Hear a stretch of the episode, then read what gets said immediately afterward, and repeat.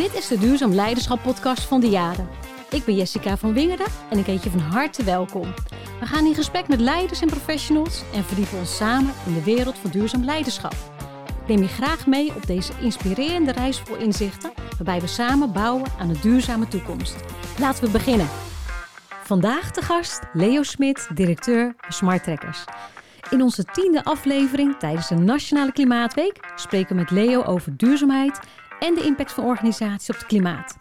Leo heeft honderden bedrijven begeleid in het behalen van de CO2-prestatieladder en deelt graag zijn ervaringen. Leo, welkom bij de podcast Duurzaam Leiderschap. Fijn dat je er bent. Dankjewel. Het is heel leuk om daar iets over te vertellen. Uh, natuurlijk iets wat me erg bezighoudt, waar ik jaren mee bezig ben. Mooi. Dus ik ben heel benieuwd eh, naar wat je allemaal van me wil weten. Nou, ik ga gewoon starten uh, gelijk natuurlijk met uh, de kern van de zaak. Want jij bent directeur en ook oprichter van Smart Trackers. Wij zijn natuurlijk super nieuwsgierig van ja, Smart Trackers. Wat is Smart Trackers en waarom ben je ermee begonnen? Ja, nou, eigenlijk zie je vaak dat een ergernis een goede reden is om, om iets op te pakken. Ja. Uh, ben eigenlijk van mijn achtergrond ingenieur werktuigbouw, ook energietechniek als afstudeerrichting ooit gedaan. Dus ik heb wel passie voor het onderwerp rondom energie. ook veel in de ICT gedaan en in 2009 was ik teamleider bij een duurzaam adviesbureau. Ja. En ehm, dat viel samen met eigenlijk de invoering van de CO2-prestatieladder. Iets later kwam MVO-prestatieladder, maar eigenlijk de eerste duurzaamheidsrichtlijnen. Um, en wat je daar eigenlijk zag is dat vanuit consultantsoptiek wordt het dan snel aangepakt met uh, de standaard gereedschapkist Word en Excel. Ja. En vervolgens zat ik in een managementbijeenkomst waar dan één rekenfoutje in een Excel wordt ontdekt. En die hele bijeenkomst gaat alleen nog maar over de cijfertjes en niet ja. meer over het programma en uh, welke weg er gekozen gaat worden als bedrijf. Dus dacht ik, ja, dit is zo niet de manier om het te doen. Dus dat was voor mij het start zijn om uh, te beginnen met smart trackers. Uh, ja, om echt iets te creëren wat helpt de besluitvorming rondom mm -hmm. uh, de juiste stappen te zetten om van A naar B te komen op het gebied van uh, duurzaamheidsprestaties. Dus eigenlijk gewoon de irritatie over we voeren het verkeerde gesprek, namelijk het ene foutje, terwijl het echte gesprek over waarom duurzaamheid, wat wil je samen bereiken, dat is voor jou de echte reden om te zeggen ik wil hier gewoon echt mee verder. Ja, ik ben natuurlijk ook techneut, dus ik snap ook wel facts en figures. Ja. Dus dat is zeker niet uit het oog verloren. Maar wat je ziet is dat wij als mensen altijd heel snel gericht zijn op heel veel data verzamelen. Mm -hmm. En vervolgens zeggen van ja, we weten het nog niet helemaal, dus we gaan nog meer data verzamelen. Ja. Uh, met als gevolg dat je eigenlijk vergeet dat je in een, uh, nou ja, het woord transitie valt natuurlijk vaak, maar gewoon een veranderingsproces. Uh, dat je eigenlijk in een proces zit waar je continu stapjes aan het zetten bent.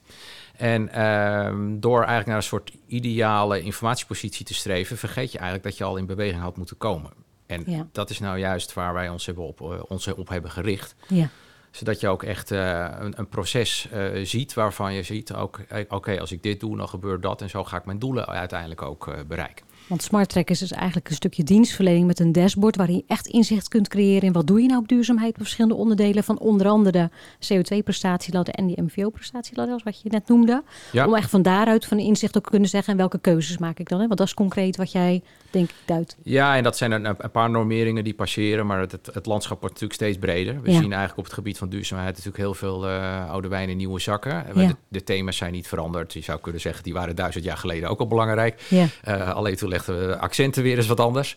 Um, maar waar het natuurlijk uiteindelijk om gaat is van, uh, ja, hoe ga je zo'n processturing doen? En het is eigenlijk, uh, de meeste mensen kennen het begrip PDCA-cyclus wel, van ja. uh, continu verbeteren. Ja, en maar hoe ga je dat nou dan ook helpen verankeren vanuit een softwarematige insteek? En, ja. en dat is wat wij eigenlijk opgezet hebben. Uh, en uiteraard zit er natuurlijk veel administratief werk aan. Dat wil je ja. ook zo makkelijk mogelijk maken. En daar kan natuurlijk automatisering ook uh, uiteraard bij helpen. En hopen meteen wat makkelijk ja. te maken hè, om het inzicht ook te creëren. En vooral ook te volgen wat je, wat je doet. Hey, we noemden net al twee van die uh, richtlijnen. Je zegt terecht, er is een echt, nou, er is heel veel te vinden. Hè, wereldwijd, maar ook in Nederland verschillende thema's. En toch zijn er een paar thema's die ik er graag uitlicht met jou verder over in gesprek ga. Want een van de termen die laatst natuurlijk veel leest is CSRD. Ja. Kun je gewoon ons eens meenemen van, joh, wat, wat is het nou eigenlijk echt en wat betekent het? Want ik denk dat voor een aantal mensen nog heel iets is van, joh, nou ja, ik werk bij een kleinere organisatie, dat is heel ver van mijn bed. Is dat zo? Ja, het is een, uh, ik moet ook wel zeggen, een, een lastig uh, thema voor mensen om goed te vangen. Dus ja. en ieder die, uh, het is allemaal natuurlijk openbaar gepubliceerd. Dus de, nou, kijk naar de stukken vanuit de SRS die nu op de website staan te vinden zijn het is wel heel erg vanuit een juridische benadering gebracht. Ja. En dat is ook wel begrijpelijk, want uiteindelijk moet je natuurlijk bedrijven ook kunnen gaan toetsen. Ja. In het kader van ehm, eh, ja, juridische eh, aspecten. Ja. Ehm, maar de kunst is dan eigenlijk om het weer terug te brengen tot, ja, maar wat betekent dat nu voor mijn organisatie? Ehm, mensen blijven nu ook wel eens hangen dan in het, eh, ja, het model, wat, wat, wat eigenlijk Mhm. gevraagd wordt. Maar als je het heel plat zou slaan, eh, we beginnen eigenlijk nu met de bedrijfsgenoteerde eh, of beursgenoteerde Ja. bedrijven. Het zijn richtlijnen echt over het rapporteren over duurzaamheid. Hè? ja, en welke thema's ze daarin moeten meenemen. Ja. Maar uiteraard is er ook nog heel veel vrijheid. Ja. Want het is een zeer textueel opgeschreven norm. Ja. Eh, dus op het gebied van klimaatverandering, ja, daar moet je inderdaad eh, conform het Greenhouse Gas Protocol. Maar goed, ik zal proberen niet te veel jargon te gebruiken. Ja. Eh, je, je footprint gaan bijhouden. Ja, je moet in je waardeketen gaan kijken waar je kunt verbeteren. Dus Ja. overal weer wat afgezwakt. Dus je ziet ook soms wel eens dat ze ontdekken over, over vragen nu voor deze fase. Maar wat heel belangrijk is om te snappen, dat we beginnen eigenlijk met zo'n richtlijn bij de grote organisaties. Die moeten er ook over gaan rapporteren. Die zijn dan ook bezig met zogenoemde materialiteitsanalyses. Een ingewikkeld woord voor wat is nu belangrijk binnen mijn organisatie. eh, zowel van, eh, vanuit het bedrijf geredeneerd als vanuit de stakeholders eh, naar het bedrijf toe. Of de organisatie. Ehm, en dan ga je van daaruit kijken, waar moet ik nu op gaan verbeteren en sturen? En Ja. dat is eigenlijk de essentie. Dus het wordt ook wel eens een beetje wat ingewikkelder maakt wellicht dan, dan nodig is. Ja. Ehm, hè, dus als je het heel feitelijk zou opschrijven, dan had het misschien op eh, twee A4'tjes gepast. Maar eh, het zijn er, eh, geloof ik, dik honderd Ja. pagina's geworden of nog meer. We maken het elkaar af en toe een klein beetje moeilijk of we maken het ook een beetje complex, waardoor het ook heel zwaar eigenlijk ook wel lijkt of voelt voor veel organisaties. Ja, en het, en het is natuurlijk een beetje inherent aan regelgeving. Ja. Omdat we ook weten van, ja, je moet het heel precies opschrijven. Anders krijg je natuurlijk ook wel weer Ja. veel bewegingen. Misschien een kant op die je niet wil. Ja. Maar het is, eh, en daar heb je ook wel een beetje hulp bij nodig. Maar juist als je weer teruggaat naar die essentie, dan blijkt het eigenlijk wel best minder complex eh, te zijn dan het is. En ook zijn het vaak wel dingen die je heel goed kunt voorstellen. Want wat je nu belangrijk in je organisatie vindt, of wat je om je heen hoort dat belangrijk is, ja, dat zijn eigenlijk ook de thema's die je in zo'n richtlijn terugziet op. eh, klimaat, op eh, eh, social thema's, als social return. Ja. hoe je, als je, als je producten produceert, dan kun je ook voorstellen van hé, hey, maar als daar iets misgaat de- in de keten, dan is dat wel op basis van mijn opdrachtgeverschap Ja. gebeurd. Dus dat- dan voel je ook wel, daar zit een verantwoordelijkheid. Ja. Was toevallig gisteren nog bij Nieuwsuur een thema over de glasvezelkabels die de grond in moeten. Ja. Ja, dan zie je de, eh, de aannemer van de aannemer van de aannemer. En uiteindelijk arbeidsmigranten die het werk doen. Ja. Waar dan eigenlijk op een gegeven moment ook niet meer echt controle is op de arbeidsomstandigheden. Ja. Nou, daar kan je dus als de grote telecombedrijven wel over nadenken. Eh, hadden Welke wij dat- afspraken maak je welke dan, afspraken maken? Ja. En hoe voorkomen wij dat als er drie, vier lagen diep in die waardeketen zit... Dat, het alsnog nog- niet uitbuiting. Dat het ja. alsnog op een manier gebeurt eh, Ja. die wij goed vinden. Ja, een hele, hele... En verder gaat het natuurlijk ook over diversiteit. Allemaal Ja. thema's waar eigenlijk eh, ja, waar iedereen het nu wel over praat. Maar hoe ga je dat nou meten? Hoe ga je daarop verbeteren? En eh, dat zijn interessante dingen. Ja, en terecht wat je zegt. En dan gaat het zowel over de ecologische kant van het verhaal. hè. Dus wat stoot je uit bijvoorbeeld? Welke bronnen gebruik je? Als ook de sociale kant. Hè? Zeker. Zorg je nou voor gelijkheid als het gaat over betaling of hè, het voorkomen van enige vorm van uitbuiting. En eh, nou ja, ik denk dat het een hele, hele terechte is. Want zeker met zoveel schakels ertussen kun je ook op een gegeven moment als organisatie het zicht wel verliezen. Als je niet oppast als de schaal groot is.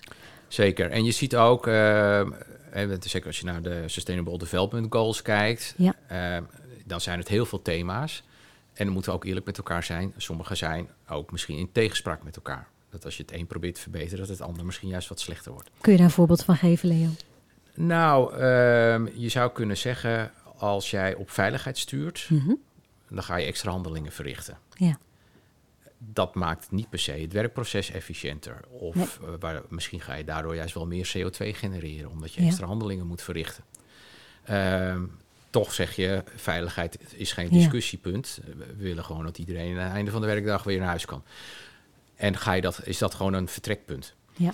Ehm, En dan moeten we maar zorgen dat op het thema van dingen zo efficiënt mogelijk, met zo min mogelijk milieu-impact doen, ja, dat je dan daar weer alweer creatieve oplossingen voor, voor vindt. Dus, ook, dus continu eigenlijk wegen. En in, het is continu wegen. Je ziet eigenlijk heel mooi terug hè, in de auto's die we vandaag de dag rijden. Die zijn natuurlijk onvergelijkbaar qua veiligheid met auto's van 30, 40 jaar terug. Ja. Ehm, en ja, ze zijn, maar ze zijn heel veel zwaarder geworden door al die veiligheidsvoorzieningen. Ja dat maakt natuurlijk voor het verbruik van die auto niet echt, uh, werkt dat niet echt positief. Nee. Dus zo zie je ook wel eh, binnen zo'n palet aan uh, aspecten die we graag willen verbeteren, dat je dus ook wel met tegenstrijdige dingen soms te maken hebt. Ja. Hetzelfde voorbeeld met elektrische auto's, zelfs de zonnepanelen. Van nu lijkt het misschien heel duurzaam en tegelijkertijd is de vraag van waar komen nou de metalen of de materialen vandaan, waar het van maken versus als daar de levensduur voorbij is, wat gebeurt er dan? Ja, er wordt daar gelukkig veel onderzoek naar gedaan. Mhm. hè? Dus uh, met de zogenoemde ja. levenscyclusanalyses. Uh, om ook een beter gevoel te krijgen van wat zijn nou uh, de slimmere oplossingen. Mm Want ik kan een hele middag praten over goede mhm. voorbeelden en minder goede voorbeelden. Mm voor mensen die nog met dit thema worstelen, kan ik zeggen: windenergie en zonne-energie, ja, dat is echt een goede oplossing. Um, alleen, dat heeft ook wel weer elke nieuwe oplossing creëert ook weer zijn nieuwe uitdagingen. Ja. dus beschikbaarheid van energie. Dat is een heel belangrijk thema. Nou, daar krijgt iedereen ook wel wat mee over in het nieuws. Uh, dus ook vraag en aanbod bij elkaar brengen. Ja. ja, daar zal dus ook weer een nieuw spel van de juiste automatisering. met dat apparaat op het juiste moment aangaan. dat je met prijssturing gaat werken.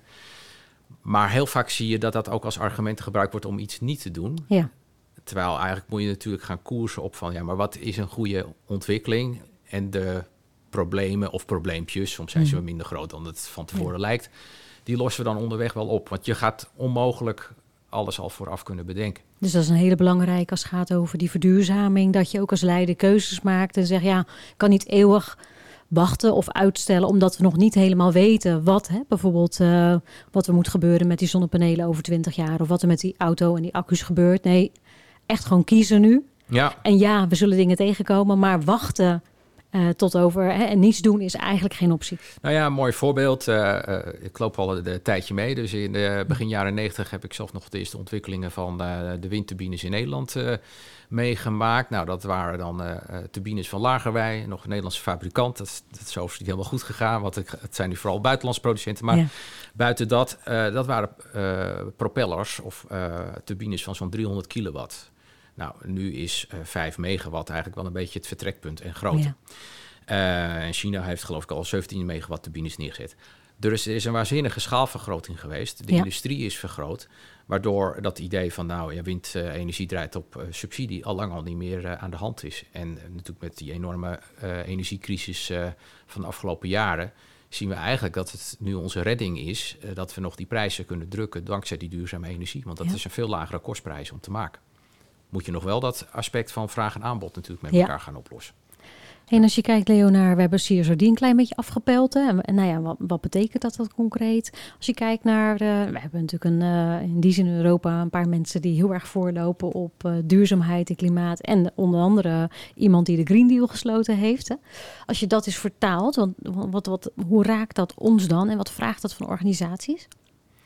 Nou ja, dan lopen we eigenlijk wel een beetje tegen hetzelfde aan waarmee mm we begonnen. Ehm, er zijn enorm veel initiatieven. Ja. En dat is ook goed. En mhm. soms denk ik wel eens, het zijn er een beetje veel. Ja. Uh, maar dan probeer ik voor mezelf maar weer te bedenken als uh, nogal pragmatisch denkend persoon.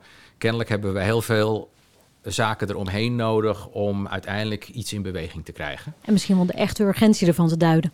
Ja, en, uh, en dus uh, mag je er ook niet altijd met een uh, iets technische bril naar kijken van, oh, we gaan gewoon dit of dat doen en dan lost het probleem zich op. Het is natuurlijk ook een veranderingsproces die we in gang zetten. Ja.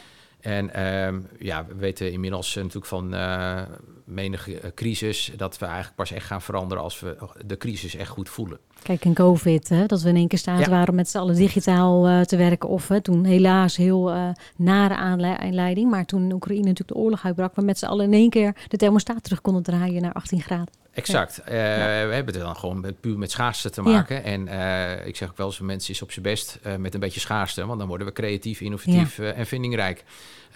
dus dat missen we wel eens een beetje. Ja. nu denk ik dat dat besef ook langzamerhand wel doorcijbelt mhm. bij de meeste mensen. Dat die, wat je ook vindt van klimaatverandering tegengaan en wel of niet gebruik fossiele brandstoffen. Maar het is natuurlijk gewoon een eindig, ja. zeer geopolitiek gevoelig product. Ja. dus er zijn vele redenen om daar veel zuiniger mee om te gaan. Um, en dan moet ik even terug naar jouw vraag. Ja, de Green Deal. Ja. Wat, wat merk je daar nou? Hè? Je luistert als, uh, als eh, manager of directeur van een organisatie of een afdeling binnen een grote corporate, luister je naar dit gesprek en denk je, ja, die Green Deal, ga ik daar nou last van krijgen of niet? Ja, dat, dat vind ik lastig te zeggen, want het is altijd, uh, je hebt per sector natuurlijk daar weer afspraken over. En dat mhm. helpt natuurlijk dan binnen een bepaalde sector om daarvoor in beweging te komen. Ja. Maar wat uiteindelijk ook de uiteindelijke, uh, hoe zou ik dat zeggen, duwende factor wordt om in beweging te mhm. komen. Eén ding weet je zeker, uh, binnen nu en een hele korte termijn ja. zal er iets van wet of regelgeving, dan wel een, een, een ja, Green Deal-achtig concept, ja. jou in beweging duwen. Ja. En dan is natuurlijk de vraag van, ga ik wachten? Ja. Of ga ik alvast in beweging komen? Nou ja, we zagen, ik denk dat ondertussen, eh, nou, het heel even kort geleden kregen we al de update hè, vanuit de Verenigde Naties van het staking, uh, taking stock uh, rapport. Dat uh, op sommige SDG's maar pas op 15% van de doelen zijn nu. Hè. Dus ja. Nou ja, als we daarover nadenken, dan kun je inderdaad verwachten dat er veel meer gaat komen hè, op korte termijn al. Met ja, hoe gaan we samen versnellen als samenleving? Terecht wat je zegt, bepaalde bronnen zijn op een gegeven moment wel gewoon echt ook op. Hè. Ze moeten keuzes maken. Hoe kun je nou als leider, als je daar, als je daar zo over nadenkt en je hoort het allemaal, dan, ja, dan, dan is de urgentie, ja, is denk ik wel duidelijk. Hoe kun je die stap gaan zetten? Heel praktisch, hè? Van, van nou ja, het luisteren, denken naar concreet doen. Heb je daar zo tips voor, eh, Leo? Ja, ik heb daar wel een tip voor. En dat is eigenlijk om er iets anders naar te gaan kijken. En je misschien niet eens zo door te laten leiden wat er allemaal aan wet en regelgeving mhm. op je afkomt. Hoewel dat natuurlijk wel belangrijk is, want uiteindelijk gaat iemand uh, jou daarop toetsen. Ja. Maar kijk je even in het nu, mhm. dan moet je eigenlijk zien, uh, elke organisatie heeft bepaalde risico's. Dat kan zijn, ik kan geen nieuw talent vinden om organisatie draaiend te houden. Um, ik moet aan bepaalde duurzaamheidsrichtlijnen voldoen. Als ik mijn productieproces of mijn organisatie niet anders vormgeef, lukt het niet. En ik moet inclusiever uh, uh, personeel werven, omdat we belangrijk vinden in de maatschappij dat iedereen een kans krijgt dan geldt eigenlijk dat die dingen die, die golden gisteren en eergisteren ook al. Ja. En dan heb je het eigenlijk over risicomanagement. Hoe zorg ik ervoor dat mijn organisatie over 1, 2, 5 en 10 jaar de juiste dingen aan het doen is? Ja. En dan mag je eigenlijk helemaal niet mee wachten. Nee. Die moet je gewoon nu al in je uh, uh, bestuurskamer, uh, boardroom of waar je ook de beslissingen neemt tegen het licht houden. En niet alleen tegen het licht houden, daar ook je organisatie op gaan, gaan aanpassen hey, dat aanpassen, dat vraagt vaak, uh, nou ja, eerst bewustwording, misschien ook wel eerst inzicht hè, van wat doe je eigenlijk allemaal al. En vooral dan, wat zijn dan de concrete doelen die je stelt als het gaat over ja, je organisatie ook klaarmaken voor de toekomst en dat ook duurzamer zijn op een goede manier uh, kunnen doen. Ik was ook wel heel nieuwsgierig, want jij, je bent natuurlijk vanuit jouw organisatie, zie je veel verschillende bedrijven die, die ook echt ervoor kiezen om inzicht te willen krijgen in wat ze zelf doen en daar ook vervolgens echt mee serieus mee aan de, aan de slag te gaan ik vroeg me ook wel even af, wat zijn nou de dingen die jij tegengekomen bent in de praktijk dat je zegt, ah, weet je, dat waren voor een aantal leiders eye-openers die hen geholpen hebben om echt stappen te zetten? Nou, eigenlijk is de wat vaak vergeten wordt als organisaties uh, zijn we geen doel op zich. Dus we streven iets na. Ja. Uh, en daarmee hopen we een maatschappelijke rol in te vullen. Ook als een commercieel bedrijf, uh, ja. ook een non-profit organisatie je streeft iets na. Maar soms zijn we zo druk met onszelf, mhm. met, die, met die organisaties aan zich, dat we een beetje vergeten eigenlijk gewoon simpelweg aan onze klanten te gaan vragen. Wat is nou eigenlijk waar ik jou mee kan helpen? En de mooiste en uh, voorbeelden en ook de meest effectieve verbeteringen, ja. die zie ik vaak voortkomen uit de, dialoog. Uh, je zou kunnen zeggen in de waardeketen, maar uh, het begrip klant of leverancier zijn makkelijkere begrippen. Maar die ga je dus eigenlijk voeren met je klanten en met je leveranciers. Dus op het moment dat jij uh, met een klant een gesprek aangaat, hey, ik maak voor jou bepaalde, ik weet toevallig van een verpakkingsbedrijf, ja. die maakte allerlei verpakkingartikelen. Mm -hmm. En uh, die, die moesten er mooi uitzien, mooi design. Daar houden we van, dus dat uh, ja. hoeft ook helemaal niet te verdwijnen. Maar die gebruikten daar bijvoorbeeld heel veel gemetaliseerd papier voor. Ja. Nou, die hebben gewoon aan de leverancierskant gekeken. hey, dat zijn grondstoffen, CQ, halffabrikaten met een hele hoge impact. Ja. Wat nou als wij die klant een ander ontwerp voorleggen, waarbij we dat soort producten niet meer gebruiken? En dan kan die klant ook een duurzamer verhaal, verhaal vertellen weer naar zijn eh, of haar klant. Ja. En die hebben dat samen zo opgetuigd. En in één keer zie je dan niet een verbetering van 10%, 20%, maar gewoon van 30% in die waardeketen door één belangrijke ontwerpkeuze anders te Ja. gaan maken. En daarmee kun je een enorme stap zetten. Dus je moet elkaar echt gaan vinden. Ja. En niet alleen maar, kijk, natuurlijk heb je gewoon ook de, de standaard elementen als Ja. je mobiliteit, je gebouw. Ja. Maar uiteindelijk gaat het er natuurlijk om, waar zit in jouw dienstverlening de slimmigheidjes, waardoor je jouw eh, advies eh, een beter duurzaamheidskarakter mee kan geven. Of waar, eh, en als jij iets maakt, als jij een maakbedrijf Ja. bent, waar kan ik bepaalde keuzes anders maken? En dat in de interieurbouw zie ik bijvoorbeeld nu heel veel, dat ze nu zeggen van nou, het oude hout gooien we niet meer weg. Nee. Eh, ten eerste kijken we ter plekke of we dat in het nieuwe ontwerp kunnen meenemen. Ja. En anders brengen we het weer terug naar de eh, fabrikant van eh, plaatmateriaal of wat dan ook. En die maakt daar weer nieuwe elementen van. Dus ook het hele circulaire denken, Ja. daar hoef je al helemaal niet ingewikkeld over te gaan doen. Ook daarvoor moet je gaan kijken naar wat komt er mijn bedrijf in, wat gaat eruit en hoe kan ik ervoor zorgen dat er minder als afval gekenmerkt Ja. wordt. Dus automatisch ga je dan natuurlijk meten ook op afvalstroom. Ja. En dat is dan ook eigenlijk wat je als voorbeeld wat je heel concreet geeft, gaat ook heel erg over die samenwerking met zowel je klant als je leveranciers. Absoluut. Eigenlijk gewoon echt dat je zoekt van kun je het samen slimmer doen. Ja, en eh, kijk, en als ik, als ik er heel eh, abstract naar kijk, Ja. dan eh, produceren we natuurlijk met z'n allen enorm veel onzin. Maar Ja. kennelijk wel heel veel prettige onzin, anders zouden we het niet afnemen. Ja. Maar als je, stel nu echt dat je op een eiland zit Ja. met schaarse middelen. Je Ja. hebt eh, vier bomen en eh één eh, pool met drinkwater. Zou je dan nog Halloween maskers bijvoorbeeld gaan produceren? Ja, Hè? en dan zorg je niet dat je het toilet bij je drinkpool doet, want dat lijkt me niet verstandig. En je gaat ook niet die vier bomen omkappen. Nee. ja, twee kan misschien nog, maar anders kun je je hangmat niet meer ophangen. Precies, en die kokosnoten voorzien je ook nog eens een keer van eten, hè, wat je misschien dan Ex- wegneemt. Exact. Dus wij, maar wij zijn helemaal dat gevoel kwijtgeraakt. Doordat we dat in processen hebben gevangen. Ja, Eh, ik kan op internet iets intikken en er wordt iets bij mijn voordeur gebracht. Ja. Maar ik heb geen enkel gevoel meer of begrip voor wat er voor nodig geweest is om dat tot stand te brengen. En, dat is, en onze voedselkringloop is daar natuurlijk ook een hele belangrijke factor in. Die mag eigenlijk niet eh, vergeten worden natuurlijk als het om duurzaamheid gaat. ja. Ja. Een heel terecht eh, punt, Leo. Ik ben heel nieuwsgierig, hè? want dan hebben we veel richtlijnen, certificeringen. En ik vroeg me wel af, hè, ook vooral jouw mening hè. Zorgen nou al die certificeringen, vinklijstjes, eh, richtlijnen, zorgen die nou echt voor verduurzaming? Of verleiden ze mensen misschien zelfs tot greenwashing? Hoe kijk je daarnaar? Nou, het, het is wel een gevaarlijk pad. Mhm. Eh, ik vind een paar, het zijn een paar hele goede richtlijnen. Ja. Ehm, maar er zijn nog steeds, en eh, dat wordt ook gecommercialiseerd. En als daar dan niet echt een bepaalde visie achter zit, wordt het ook gevaarlijk. Want dan is het wel, ehm, oké, we hebben iets aan duurzaamheid gemeten. Ja, Maar hoeveel draagt het nou echt bij? Dus het aspect van echt de, de facts en figures eh, eh, verzamelen. Hele duidelijke doelen stellen. En ook een programma van maatregelen hebben. Ja. Als dat ontbreekt in een richtlijn, Mhm. Dan zou ik heel kritisch worden ten opzichte van Ja. een richtlijn. Dan doe ik even zonder dat ik nou Ja. bepaalde eh, Mhm. richtlijnen eh, probeer af te schieten. Want eh, dan moet je ook oppassen, want je moet wel al ins en outs weten om daar Ja. helemaal zuiver in te, te oordelen. Maar ik, met name dus op het moment dat een richtlijn eigenlijk niet resultaatgericht is, Ja. en die zijn er best veel, Dus niet gericht op verbeteringen, echt doelen stellen en, en je daar werken kritisch, aan. Kritisch op toetst, Ja. eigenlijk op het moment dat het meetaspect ontbreekt, Ja. Ja, dan wordt het voor mij al eh, wishful thinking. ja, dus blijf bij dromen in plaats van doen. Ja, en wat je dan wel ziet, hè, we, we hebben het eigenlijk eh, eh, teruggezien in hoe de grote bedrijven de laatste jaren over duurzaamheid hebben gerapporteerd. Ja. Die hebben dat vergelijkbaar eigenlijk aan financiële verslaglegging gedaan. Ja. Met jaar over jaar resultaten rapporteren. En ja, dan zat ik bij een grote financiële instelling aan tafel. Maar goed, dat maakt me natuurlijk niet erg bevriend. Maar ik zeg, ja, maar jouw duurzaamheidsverslag zegt mij helemaal niks. Terwijl ze net vol trots dat voor mij gingen neerleggen. Ik zeg, ik zie niet wat je de afgelopen vijf jaar gedaan hebt. Mhm. Ik zie ook niet wat je de komende tien jaar gaat doen. Ik zie Nee. een paar mooie showcases. Maar in het Ja. kader van één zwaluw maakt geen zomer. Ja, wat ga je nou de komende tijd doen? En hoe Ja. ziet jouw eh, programma eruit? En Ja. waar ga jij voor jezelf voelen?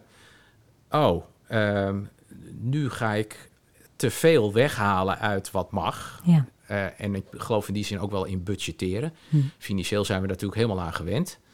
Elke organisatie doet dat, elk individu doet dat. Ehm, maar op een of andere manier op onze schaarse middelen van mens tot, ja. laat me zeggen, natuurlijk alles wat we uit de natuur oogsten, hebben we eigenlijk daar niet een soort beperking op gezet. Nee. zolang het te bestellen is, dan is het geen probleem. Totdat we een keer gaan merken dat prijzen enorm gaan stijgen. En dan is, weten we, oh, er is wat aan de hand in die hele waardeketen. Maar daar moet je natuurlijk op gaan sturen met elkaar. En, en dat lukt alleen als je daar echt heel goed in, in gaat meten. En ook eigenlijk een, voor jezelf ook meer budget gaat denken. Ja. Stel dat je mag 1000 ton CO2 uitgeven van jezelf volgend jaar. Ja. Dan zou je idealiter dan ook moeten gaan zeggen... oké, wat zijn mijn kernprocessen waaraan ik het ga besteden? En ondertussen ga je natuurlijk kijken dat je daar zoveel mogelijk afhaalt. Precies, efficiënter. Uh, efficiënter wordt, waardoor je binnen je budget blijft. Ja. Maar dan krijg je echt een, uh, een stimulans. Ja, dan moet je ook gaan kiezen. Ja, ik, ik zeg het wel eens met die hele vliegindustrie. Het is een utopie dat we over tien jaar elektrisch vliegen. Ja. Dus moet je gewoon eerlijk met elkaar zijn. Als we ook willen dat dat soort sectoren 55% reductie gaan doen, zoals Europa graag ziet, dan moet je gewoon zeggen: dat is de meetlat. Ja. En uh, we gaan daar een budget op zetten. Uh, echt een begrenzing. En dat betekent dat, oké, tickets worden duurder. Ja. Maar ja, dan vliegen we niet meer voor een weekendje uh, naar, uh, noemen ze het, dwarsstraat, Barcelona. Barcelona ja. Maar dan ga je nog misschien wel die grote reis maken... omdat je nog eens een keer Zuid-Amerika wil zien. Ja. En daar spaar je dan wat langer voor. Maar dat zijn wel dingen die we met elkaar maatschappelijk moeten gaan leren. Want je kan niet de kool en de geit sparen. Nee. dat is heel lastig. Ja. Mooie, mooie boodschap, Leo. Nou heb ik voor al mijn gasten een aantal dilemma's die ik graag voorleggen. Dan mag je van mij kiezen. Op één van de antwoorden mag je zo meteen een toelichting geven. Rapporteren of actie? Dan zou ik voor actie gaan. Greenwashing of niet zeggen? Niet zeggen. Mag ik het toelichten ook? Zometeen uh, naar de andere. Ja. Uh, voorlopen in duurzaamheid of volgen? Voorlopen vind ik wel mooi. Ja. Klein impact of grootse dromen? Kleine impact. Doe maar duurzaam of doe maar gewoon? Ik denk dat het laatste beter bij mijn karakter past. Dus, uh, ja. En je wilde greenwashing of niet zeggen, wilde je toelichten? Ja, ja um, kijk, soms kan het helpen om jezelf bewust te maken en iets naar buiten toe te roepen. Mm -hmm. uh, anderzijds zie ik heel veel bedrijven, met name uh, in MKB, ja. maar ook, ook in non-profit organisaties, die fantastisch bezig zijn en dat helemaal vergeten zijn te melden. Uh, dus uh, het is niet altijd natuurlijk, dat weten we natuurlijk al van de schoolplein, uh, ja. degene die het hardste roept, dat die ook zijn zaakjes best op orde heeft. dus ja. Mooi. Hey, een, een laatste vraag aan, en misschien wel een beetje een persoonlijke vraag ook voor jou, Leo. Welke lessen over duurzaamheid heb je zelf geleerd die je graag wil doorgeven aan de luisteraars? Ja, nee, dat is natuurlijk een hele leuke, want mensen denken wel eens, oh, daar heb je die, die CO2-bedweter weer. Ehm, Uh, niks menselijks is mij vreemd. Mm ik ben motorrijder. Ik mhm. ben opgegroeid in Noord-Holland, waar natuurlijk zuivel en vlees standaard onderdeel was van het menu. Ja. Ehm, ook ik had een, een dieselauto. dus ik heb ook allerlei transitiestappen daarin gemaakt. En ik kan mhm. nog wel een paar dingen noemen waarvan ik denk dat kan ik nog wat beter doen. Ja. Um, maar ja, dus, dus ook uh, kijk ik daar niet, uh, hoe zou ik dat zeggen, belerend in naar. Mm -hmm. Maar wat ik wel mensen zou mee willen geven is van... Ja, soms ligt het veel dichter bij je wat je kan bijdragen. Ja. En dat voelt dan misschien niet meteen wereldbestormend. Maar mm -hmm. dat zijn wel serieuze bijdragers. En uh, ja, iedereen leest wel eens kranten en weet stiekem natuurlijk ook wel waar Abraham de Mosters haalt. Maar natuurlijk wat je eet maakt natuurlijk heel veel uit. Wat je allemaal ja. koopt en reist, uh, uh, dat is... Uiteindelijk zijn al die bedrijven voor ons als individuen aan het produceren. Ja. Dus je moet je echt natuurlijk gaan afvragen... wat maakt mij nou werkelijk gelukkig ja. in het leven? En moet ik daar nou, uh, heb ik daar al die spullen voor nodig? Of geniet ik er juist van om iets veel langer te gebruiken... en weer op te knappen, te refurbishen? Nou ja, er zijn allerlei manieren denkbaar om je eigen steentje bij te dragen. En dat heb ik wel een beetje ook in mijn persoonlijke leven proberen te integreren. En ik word daar heel blij van. En ik denk dat meer mensen dat zo zouden ervaren. Maar goed, dat is natuurlijk een, uh, een persoonlijk iets. Ja, dus ja. uiteindelijk zeg je duurzaamheid vraagt ook om persoonlijk leiderschap in het maken van eigen keuzes, hoe klein ze ook zijn. wellicht dicht bij huis als het gaat over wat eet je, uh, maar misschien wat koop je ook juist niet. Hè? Ja. Wat, wat, laat je in de winkel leggen omdat je het eigenlijk helemaal niet nodig hebt. Of wat inderdaad, welke, of nu is het producten of uh, kleine grote dingen. Maar ja, waar doe je misschien ook gewoon veel langer mee? Gun je een tweede ronde of een tweede leven van producten, zodat je uiteindelijk minder, uh, minder verbruikt als mensen gewoon. Ja, en accepteer dat iedereen daar zijn eigen pad in doorloopt. Ja. en uh, maar ja, een beetje, dat weten we ook uit de opvoedkunde. Uh, het goede voorbeeld geven en laten zien wat werkt, dat is aantrekkelijker dan dat je het te belerend uh, brengt. Ja, dus ook voor leiders in organisatie zeg je, leef het voort, walk the talk. Hè? Ja. Laat zien, deel je verhaal, maar laat het ook gewoon zien door en het zelf te doen. En laat dan ook in cijfers zien wat het effect is. Want ja. dat helpt natuurlijk enorm om te stimuleren. En als we dan zien wat we feitelijk echt missen, want zo kan je het in eerste instantie ja. natuurlijk voelen, want we gaan het anders doen. Ja er komt eigenlijk altijd iets nieuws voor terug, wat vaak weer mooier is. Um, omdat je ook de aandacht weer verlegt, misschien wel op dingen die meer zingevend zijn. Uh, dan eigenlijk natuurlijk puur uh, toch wel een de materiële wereld waar we in uh, terechtgekomen zijn. Ik vind het een, een mooi wenkend perspectief, Leo. Hè? Dus alles wat je misschien wel kwijtraakt door een keuze, komt iets anders wat misschien meer betekenis heeft zelfs voor terug. Ja, daar ben ik wel van overtuigd. Mooi, dankjewel voor het gesprek. Heel graag gedaan. Dit was een podcast van Diade. Wilt u reageren of iemand aandragen als gast? Mail dan naar duurzaamleiderschap.diade.nl Volg onze socials en neem een kijkje op diade.nl om te zien wat wij voor u kunnen betekenen op het gebied van duurzaamheid.